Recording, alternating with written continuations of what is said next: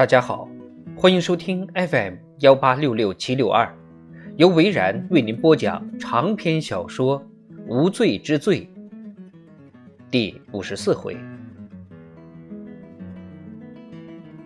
马特在监狱里学会了偷车，至少他以为是这样的。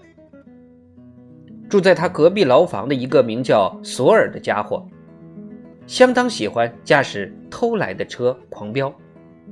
他跟马特差不多，在监狱里算是比较老实的，有些聪明才智，从小所受的教育也不错。但是索尔有些太聪明了，他十七岁时就因为偷车而进了监狱，十九岁的时候又二进宫，第三次犯案的时候他失手杀了人。因为已经有了前科，所以这次的处罚就很重了。他要永远待在监狱里。电视上的玩意儿，索尔告诉马特，那些都是狗屁。除非你有特定的目标，不然就不要去开锁，不要动用工具，也不要想着用电线打火发动，那些只对老车有用。至于报警器，你越碰它，被反锁在车里的几率就越高。那要怎么做？马特问。堂堂正正的拿钥匙开车门，发动，走人。马特做了个鬼脸。就这么简单吗？呵呵，你要到人多车多的大型停车场、购物中心最好了。不过要注意安全，挑选不那么引人注意的区域。把手伸进前轮或者保险杠上摸一摸，有人会把钥匙放在那里，还有些人会用磁铁把钥匙吸住。不是每个人都这样，但是五十个人中总会有一两个的。多试几次，你就会找到了。马特半信半疑，这些技巧是他九年前。在牢里听到的，也许已经过时了，但是他走了一个半小时，先是穿过森林，现在抄小道走，他不得不搞一辆车来。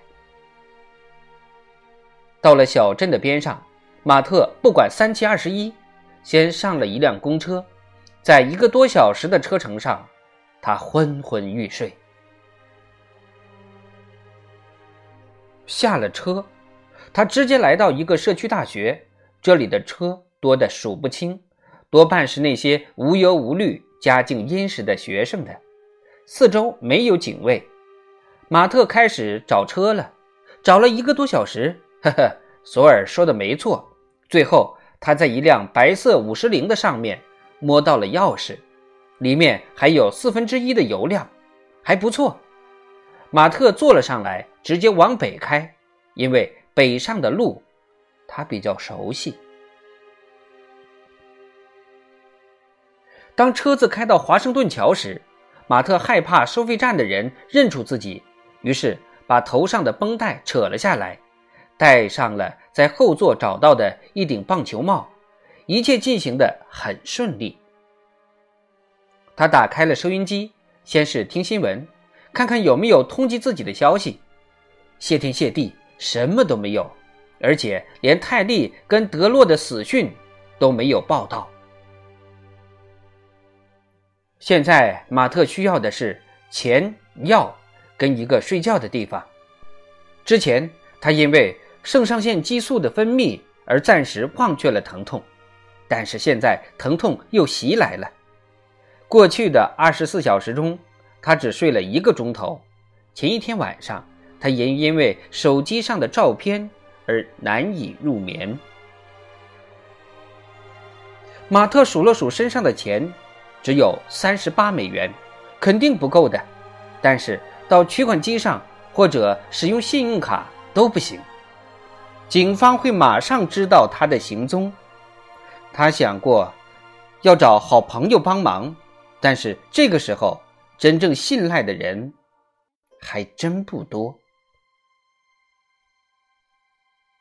不过，马特可以去找一个人，那个人绝对不会引起警方的怀疑。他从西港的出口下来，放慢了速度。那个地址他很熟悉，但是从来没有来过。他的心砰砰直跳。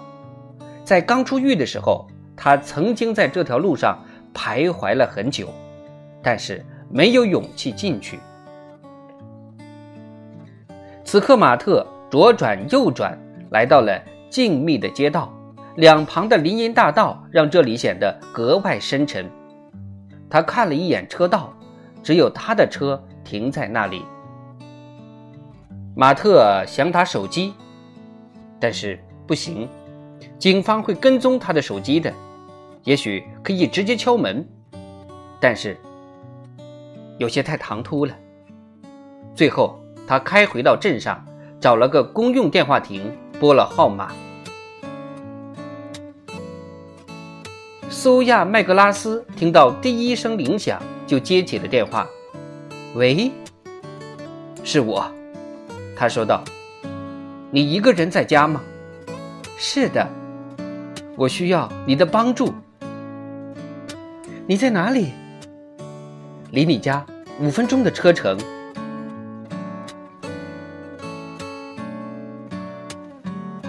长篇小说《无罪之罪》。